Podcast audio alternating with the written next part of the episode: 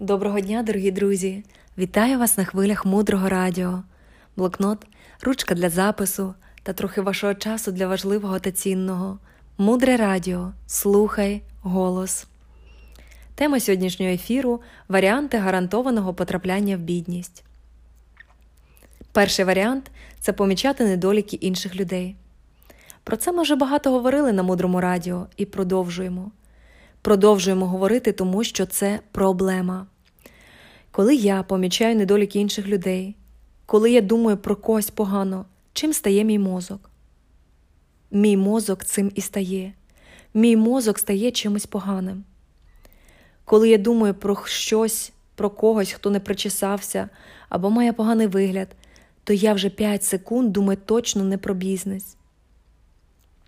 Ось тепер подумайте, скільки разів на день ви помічаєте недоліки інших людей? Відповідь дуже часто. Тоді, коли вам робити гроші, якщо ви весь час перебуваєте автоматично, вимушено, неусвідомлено в критиці інших людей? Ми весь час те й робимо, що перебуваємо в постійному контролі і зауваженні недоліків інших. І наші вчителі кажуть, що помічати недоліки інших людей це форма гніву. Гнів це війна. На війні грошей немає. І тут ви повинні мені сказати, так що ж нам робити? Як жити, якщо я все ж таки звик звикла помічати недоліки інших? Дуже проста відповідь. Ми повинні перемкнути свою свідомість на здатність помічати достоинства. Коли ви навчитесь помічати достойність за секунду, у вас може піти на це багато часу, але це цього варто. І вчителі кажуть, ви 10 разів подумайте, перш ніж вголос про когось щось погане сказати. Ще один момент гарантованого потрапляння в бідність це невдоволення. І головна фраза багатої людини Я прокинувся, ура! Попереду великий день.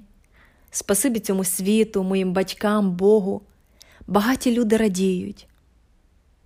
Бідні ж у поспіху забувають навіть помітити, що вони проснулися, і часто їх свідомість так і залишається сплячою. Знаєте, є такі жінки, які кажуть: Я так хочу вийти заміж, я так хочу вийти заміж, якщо я не вийду заміж, то помру. Вона вже все робить, аби тільки вийти заміж, і не виходить. Чому? Тому що це бажання з его. І коли наше его отримує те, що хоче, воно включає свою головну програму, яка називається хвороба, а потім смерть. І у всіх у нас є всі види хвороб. І вони включаються, коли наше его по задовольняє свою правоту. Знаєте, у мене є один знайомий бізнесмен, у нього був бізнес.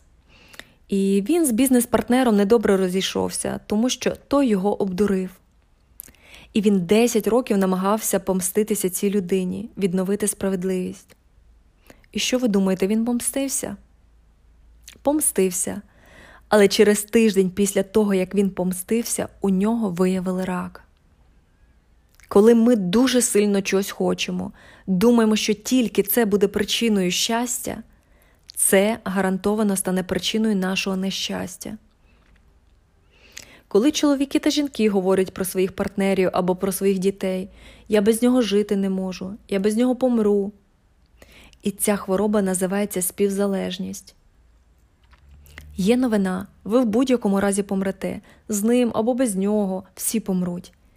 І треба бути адекватною людиною, щоб нас від цієї хвороби вилікувати, від хвороби глибокого усвідомлення того, що одного разу ми втратимо все.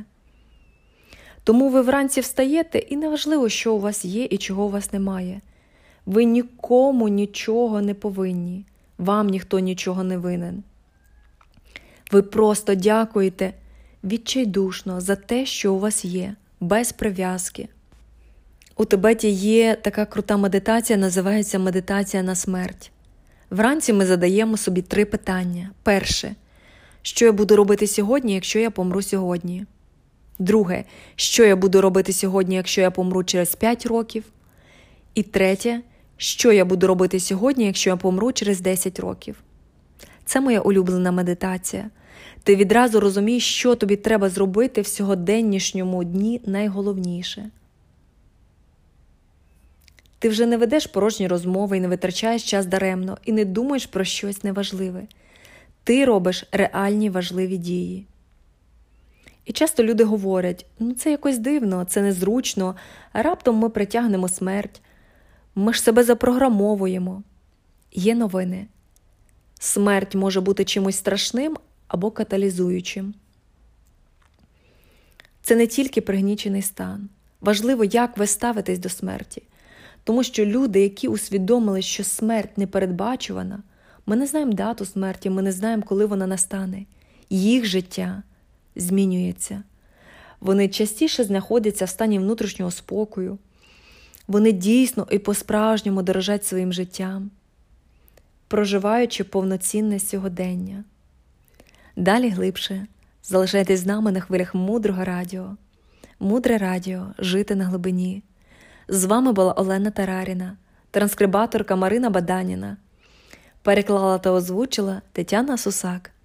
До зустрічі в ефірі!